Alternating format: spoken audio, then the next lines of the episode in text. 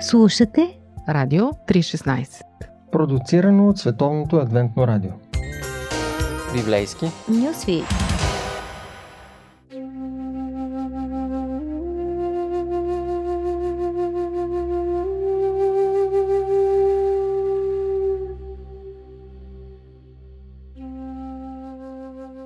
Здравейте, приятели! Аз съм Ради, а днес ще говорим за една изключително напрегната приключенска драма Изкуплението Яхуда. Или просто ще говорим за един момент от живота на патриарсите от книгата Битие. Това е времето на драстична екокатастрофа, която обрича на глад жителите на Египет, Ханаан и околните земи и чак след 7 години хората се връщат към нормалния си живот. До тогава просто трябва да оцелеят. Гладът в древността е убиец на империи и цивилизации. Надеждите на Египет, на фараона, са съсредоточени в един роб с еврейски происход, наречен с гръмкото египетско име Цафнат Панеах. Все още сме изгубени в превода, има вариации от значения. Най-известните са Лечителят на света, Откривател на тайни или пък този, който е наричан живот. Но със сигурност ние имаме усещане за енергията, която носи тази митична фигура – в империята я почитат като божество и дори археолозите смятат, че са открити статуетки на тази личност, издигната в ранг на божество. Все пак ние знаем, че това е Йосиф, който заема висока позиция в двора, както ни разказва библейския разказ. Той е нещо като министър на хляба и пшеницата, вторият човек след фараона, изключителен визионер и администратор с дарбата очевидно да управлява тежки кризи. Той е на бойна нога. Не е изкачил стълбицата на властта, за да се изтяга по луксозните дивани и да се любува на египетските танцорки. Намираме го при складовете с зърно, разпределя ресурсите, за да стигнат за дългия период на глада по два чувала на човек, за да няма спекула, евентуално. И така на втората година разказът ни води в дома на Яков. Семейството също гладува и гладът става заплаха за живота им. Тревогата се крие зад недомлъвки. Яков слага картите на масата, какво се споглеждате Идете и купете от Египет хляб, за да не умрем от глад. Да си припомним, че Яков има 12 сина от различни съпруги, но само двама от любимата Рахил. Това са Йоско и Бени, така ще ги наричам за удобство, по-нагалено Йосиф и Бениамин. Братята се вслушват в гласа на разума и на стария си баща и заминават за Египет, а Бени остава. Да не би да му се случи нещо. Наистина, той вече е 30 годишен, но Яков му трепери сякаш е малко дете. А всъщност в източните семейства е правилно и правило малкият син да живее с родителите си и той полага грижата за тях. Освен това, това е новият домашен любимец на татко след изчезването на Йосиф. Юда, един от останалите братя, няколко пъти ще каже нещо много лично в една криминална ситуация, в която те попадат в Египет, за която ще говорим след малко. Той казва, Яков и Бени са много привързани един към друг. Двамата са като една душа. И така, братята пристигат в Египет, отиват да купят зърно от този загадъчен, високопоставен човек. 22 години са минали, някои са напълняли, други са оплешивели, трети са си пуснали брада. Йосиф обаче ги познава, но те него не, може би той твърде египетски изглежда, със сигурност е така. И по някаква своя причина Йосиф се държи доста грубо с тях. Господа, Вие ми приличате на шпиони, вие сте някакви професионалисти, които сте дошли да огледате голотата на земята. Това са вече 10 зрели мъже от три жени. Може би са облечени различно, а може би изглеждат доста различно, не си приличат и външно много. На вид са като харанци, говорят ханаански език, изобщо подозрителна дружинка. Ама моля ви се, господин началник, ние сме синове на един баща. Тоест, каква е логиката? Кой баща ще прати на бойна задача 10 синове? Ами ако има провал, нали всички ще загинат? Нали, това е логиката на братята. Йосиф обаче настоява. Не ви вярвам, вие сте под прикритие. А, вижте, другарио началник, ние сме 12 братя. Малкият е с татко, единият изчезна преди време. Честни хора сме, те повтарят много пъти, че са честни хора и сатирата на автора е за тяхна сметка, защото точно тия честни хора 20 години лъжат баща си мислят утешение и крият от него заговора за убийството на любимия му син. Вижте, подозрително семейство сте. Кълна се в живота на фараона, няма да излезете от тук, ако не доведете малкия си брат. Той ще ми разкаже за вас колелото се върти. Преди това те го хвърлят в една яма в пустинята. Сега Йосиф ги хвърля в а, яма, т.е. в затвора за три дни. После смекчава нещата. Ако наистина сте честни хора, един да остане заложник, другите да занесат жито и храна на семействата си. Все пак него явно го е грижа и за всички, но най-вече Бени да не гладува.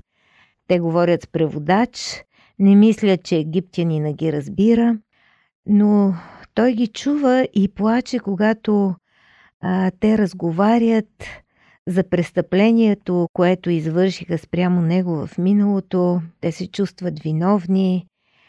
Йосиф отделя Симон, връзва го пред очите им, заповядва да им дадат жито и да върнат среброто в чувалите им. Дава им храна за изпът, за да не бъркат очевидно в багажа, докато не се приберат.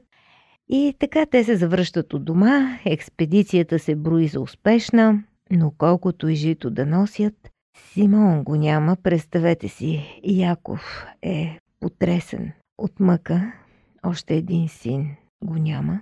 Но времената са тежки, гладът продължава, а хлябът свършва, защото семейството е голямо, трябва да се върнат в Египет, но Цъфнат Панеах е казал, че няма да видят повече лицето му, ако не водят с тях Бени. Яков дума не дава да се продума за такава възможност.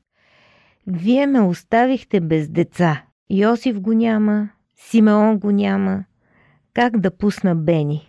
Ще свалите бялата ми коса с скръб в гроба. Ще умра от мъка просто вече. Юда успява да говори така авторитетно, че да получи съгласието на баща им и предлага да стане гарант на Бениамин. Ако не се помайвахме толкова, два пъти щяхме да се върнем. Ако не върна Бени, ще съм виновен пред теб за винаги. Нека отидем в Египет, да вземем хляб, за да живеем. Братята и Бени получават съгласието на татко, те отиват в Египет и се представят на високопоставения цъфнат Панеах. Какво ли чувства Йосиф, който 22 години не е виждал Бени? Това наистина е сюжет за роман, докато библейския разказ е много обран. След това виждаме, че ги отвеждат в дома на Йосиф, настаняват ги, хранят ослите им, това е знак, че приемат ще бъде дълъг. Йосиф се прибира, те му поднасят подаръци, покланят му се до земята. Тук си спомняте, че имаше сън на Йосиф като младеж, който така ги беше изнервил, но ето може би сега се реализира този сън на практика, в действителност. Йосиф е любезен, питайки здрав ли е баща ви. По статус той не яде с братята си, а отделно. Но много интересно, настанява ги по възраст, това ги очудва. След това сервират храната, още един загадъчен детайл. в чинията на Йосиф има пет пъти повече храна. За египтяните пет е свещеното число, числото на благословението, някакво специално отношение, но те не могат да разберат какво е това, по-късно ще си разтълкуват случката. Така обядът прераства във вечеря, един разкошен прием по време на глад. Братята дори остават да нощуват в дома на египтянина, а той тайно дава указания на своя управител. Напълни чувалите им с зърно, върни парите им, а сребърната чаша за гадаене служи в чувала на Бени. Така всичко свършва, те си а, тръгват към дома, но ги настигат и ги връщат в дома на министъра на пшеницата, където ги очаква съд. Домоуправителят всъщност е отговорен за тази специална чаша и той се обръща към тях. Защо заплатихте зло за добро? Крадецът ще бъде роб, а вие сте свободни. Какво да кажем за дискусии по Радио 316? Дали братята вярват в обвинението, дали нападат Бени, дали разследват какво се е случило, не знаем. Те можеха да го нападнат и ти си крадец като майка си. Каква е тая семейна мания да крадете? Можеха да го отлъчат, да си носи последствията, като му е толкова къла, да се оправдаят пред Яков, твоят любимец сам си е виновен. Братята се връщат в дома на Йосиф, това, което четеме, че той ги атакува. Какво направихте? Та тук навсякъде има камери. Като поръчител на Бени, Юда трябва да реши въпроса как да излязат от ситуацията с минимални щети. Задачата не е сега да се прави, а да бъдат мъдри. Спешно трябва да спасят малкия си брат. Другарио египтянин, какво да говорим и как да се оправдаваме, казва Юда. Ето имаш 11 роби, това сме ние и този, у когото се намери чашата. А пък Йосиф, Боже опази, как ще зароби аз невинни хора? От името на египетския съд, най-справедливия съд на света, роб ще бъде този, у когото е чашата.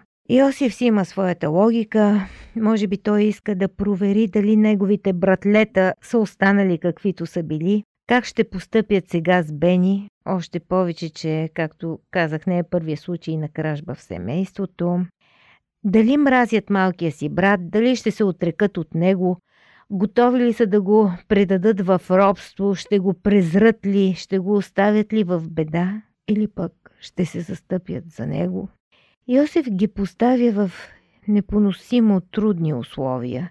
Те трябва да избират дали да спасят своя брат и да погубят себе си, или да махнат с ръка, да го изоставят и да си живеят живота. Все пак тук има нещо странно. Йосиф е знатен велможа, защо му е роб-крадец. Даже днес щяха да го уволнят от всяка кантора и от всяко работно място, а тук го вземат на работа. Ние сме уведомени с вас, че уликата е подхвърлена и това е инсценировка, но ханаанската делегация не го знае. За тях е ясно, че всичко може да завърши с масова екзекуция. Юда се приближава и дава знак преговорите да се водят от него. Той няма време да се прави на Цицерон, трябва да говори кратко, напористо и достатъчно емоционално, за да получи милост от Тафнат Панеах. Господин египтянин, позволи ми да кажа една дума и запази спокойствие, защото ти си като фараон, т.е. ти си велик политик, не се подавай на емоциите, не дей да се гневиш. Ето как беше, това е нашата семейна история. Имаме стар баща и малък син на старините му, чието брат умря, а той остана едничък от майка си и баща ни го обича. Той ще умре от мъка, ако момчето не се прибере. Татко даже не искаше да го пусне с нас и преди да тръгнем ни каза «Вие знаете, че жена ми ми роди двама сина». Всъщност, прекъсвам тук речта на Юда, за да вмъкна нещо по-психологическо. Яков не казва това. Юда му приписва друга история. Той говори за баща си като за мъж на една жена и баща само на двама сина – Другите не се броят. Това е усещането на Юда за нещата и не се живее леко с подобно усещане. И така той предава речта на баща си, имам двама сина и единият изчезна. Казах си, звяр го е разкъсал, но до сега не съм го видял. Представете ли си каква бездна от чувства се отваря в Йосиф? Сега той за пръв път чува какво мисли баща му за неговото изчезване. Той разбира, че някъде дълбоко в душата си Яков отказва да се утеши и едва ли не все още чака сина си. Не го е видял мъртъв. Няма труп, само дрехата му е видял, но може би някъде дълбоко в душата му надеждата тлее. И съм чувала такива истории за хора, които са изгубили близък, но не са видяли тялото. Истории свързани с Холокоста наскоро. Един равин разказа за своята баба, която е изгубила така безследно изчезнало нейно дете и тя е излизала да го чака на пътя всяка вечер, да не би да се зададе от някъде, да не би да се прибере от дома. И така, може би, Яков не е видял Йосиф мъртъв, може би надеждата тлее. Бащата говори на синовете си, речта предава Юда. Ако ми отнемете Бени, вие просто ще свалите бялата ми коса с кръв в гроба. Юда очевидно не се опитва да кове защитата върху невинността на малкия си брат. Помилвай го, другарю египтянин, той има лоша наследственост, тя и майка му, нали, имаме такава домашна история.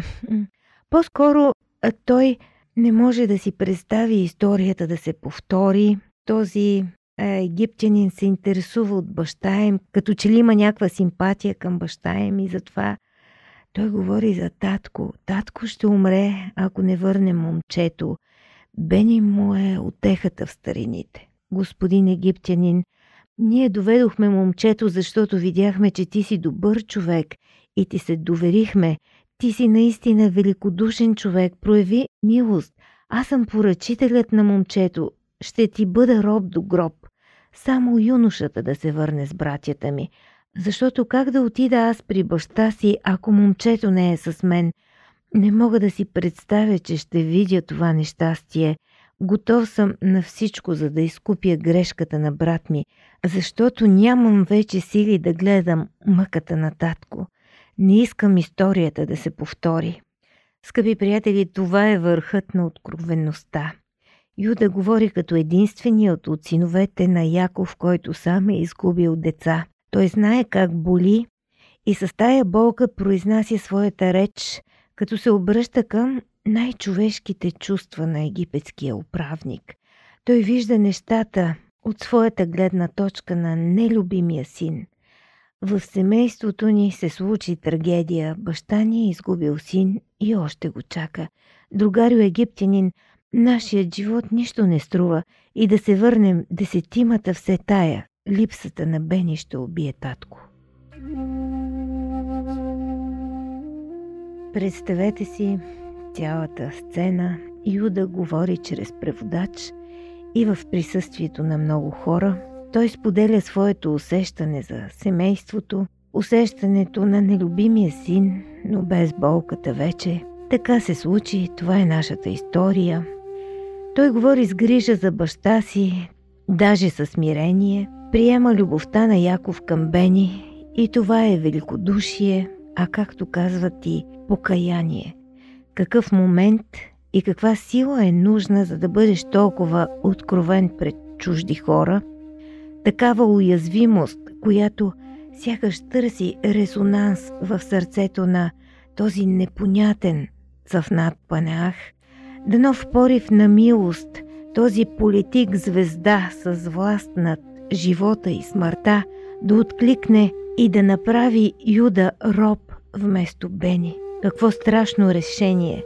Представете си Юда, този истински self-made лидер, човек с талант и амбиции, който сам предлага да стане роб вместо крадливия Бени, той е невинен ден от е, дали знае, дали не. Представете си, той е готов да помаха с кърпичка с Богом и братята му да се върнат у дома, а той жив да се погребе в чужда земя, да бъде роб до смъртта си и да не види никога повече своите деца и внуци, дори Шела, любимия си син. И на това е готов Юда, за да спаси Бени. Защото татко го обича, защото Яков го обича.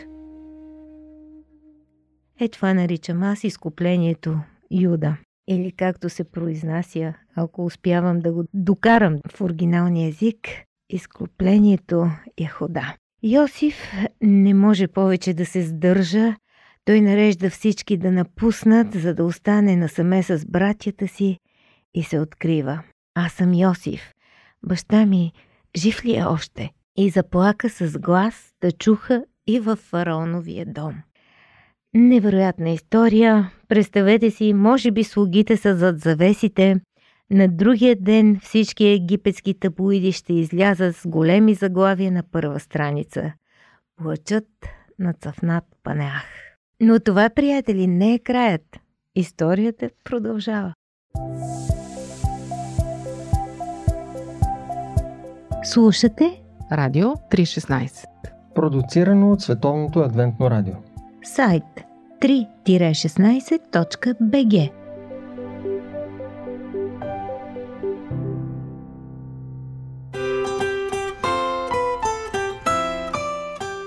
по пантофи.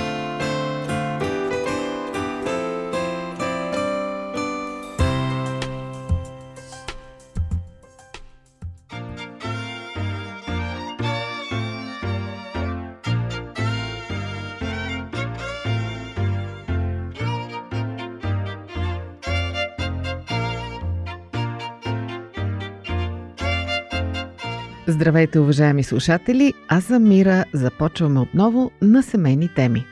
Днес ще си говорим за това, кога и как да започнат децата ни да учат чужди езици. Със сигурност вече няма родители, които да смятат ученето на чужд език за нещо маловажно. Дори нези, които в младостта си не са успели да учат чужд език, сега изключително много настояват и казват децата трябва да учат, т.е. тук сме единодушни, няма нужда да ви убеждавам. Но започваме да се разминаваме, когато се зададе въпросът кога. Има ранно езиково обучение, което започва на 3 годинки, някога дори още по-рано. Родителите казват това е излишно, други казват напротив, хубаво е сега да се формира навикът за учене на чужди думи. Та има спорове, но специалистите казват, че колкото по-рано, по-добре, казано най-общо. Много родители смятат, че е странно да започнат да говорят на детето на чужд език, е, докато, да кажем, още няма годинка и дори не е проговорил своя собствен език. Но специалистите казват, че децата не се объркват. Колкото и ние да смятаме обратното, те казват, че децата не се объркват. Дори в по-късна възраст двуязичните деца започнали да учат повече от един език, още преди да проговорят, като пораснат имат по-гъвкав ум, по-абстрактно мислене, решават по-добре тестовете в училище и определено се справят по-добре и с двата езика. Няма начална възраст с други думи, кога да стартирате чуждоезиковото обучение. Разбира се, предимство имат родителите, които имат различни родни езици. Така детето научава два езика по съвсем естествен начин езика на мама и езика на татко. Също така предимство имат семействата, които живеят в чуждоезикова среда, които вкъщи говорят на един език, а навън в детската градина се говори на друг. Но дори да расте детето в България с родители българи, ранното чуждоезиково обучение не е невъзможно. Напротив, то е изключително полезно. Когато се зададе въпроса какви са вредите от ранното чуждоязиково обучение, отговорът е нула. Няма вреди. Можете само да помогнете на децата си, ако започнат да учат език от рано.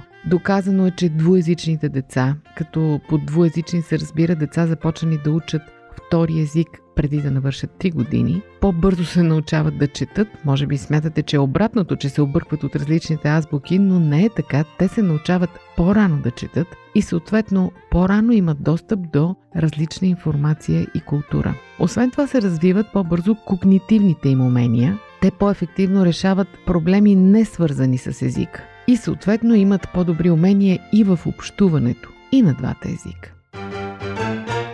Животът събран в едно интервю. Живот – джобен формат. Вие слушате Радио 316. Продуцирано от Световното адвентно радио. След около години и половина, децата учат естествено, без напрежение, по две до три нови думи на ден. Сигурно си давате сметка колко много е това – и мозъкът на детето е устроен така, че за него няма никакво значение на какъв език са тези думи. Децата, започнали да освояват чужд език от много ранна възраст, имат всички шансове да освоят този чужд език като свой роден, т.е. да говорят без чуждестранен акцент, което е изключително ценно. Освен това, децата се научават да експериментират с езика, да смесват думите от двата езика. Понякога това е объркващо за родителите, но в същото време това не е объркване за децата. Когато чуят родителите едно дете да казва половината изречение на български, другата половина на английски, да смесва словореди, се плашат и казват объркахме детето. Нищо подобно. Напротив, вие му помагате. В мозъка му се създават пътеки, които след това ще служат за по-бързото и качествено пренасене на информация до целта. Ученето на чужд език за децата не е стрес, както е стрес за нас. След около 5 годишна възраст тази гъвкавост на мозъка изчезва и за съжаление едно дете, което в първи клас започва да учи език, то подхожда към него точно като нас като възрастен, за него чуждият език е стрес и то го учи в най-буквалния смисъл на думата. Докато едно малко дете не го учи, т.е. не учи в този смисъл, който ние разбираме. Трудно сяда, пише, думи, зубри. Не, за него това е естествен процес, защото мозъкът му е гъвкав. Има изследвания, според които едно дете може да учи до 7 езика едновременно като експериментаторите казват, че това не е тавана, защото те са успели толкова учители по езици да осигурят на едно дете. Има деца, които преди да тръгнат на училище говорят свободно езици. Разбира се, тук не говорим за тънкости на граматиката, за писане и четене, а за свободно общуване на езика. С други думи, скъпи слушатели, аз ви насърчавам да изучавате друг език с детето. Ако самите вие знаете добре чужд език, това е благословие. Започнете да учите с детето този език още от най-невръстна възраст. Говорете му на двата езика. Ако пък вие самите не знаете, инвестирайте в това. Може би ви се струва, че е безсмислено, че детето нищо не научава, ходи само и си играе в тази английска или немска или друга детска градина, че то нищо не е научило, не може да говори английски или немски, но в същото време трябва да знаете, че неговият мозък обработва информацията много успешно. И когато дойде времето той да проговори и да пропише на този чужд език, това ще стане много лесно. Много по-лесно, отколкото ви е било на вас на времето да научите този език. Други думи, насърчавам ви, отваряйте хоризонтите на децата си. Нов език означава нова култура, навлизане в нови територии в чисто мисловен план. Доказано е, че хората, които говорят повече езици, са по-малко склонни да осъждат, по-толерантни, по-приемащи и по-широко отворени към другите хора. Така че нека децата учат езици. Колкото повече, толкова по-добре. И колкото по-рано, толкова по-добре. Може би не сте съгласни, може би имате някакъв горчив и неприятен опит с езиците във вашия живот. Ще очакваме да споделите с нас, както и опита си с вашите собствени деца. А от мен до чуване до следващия път.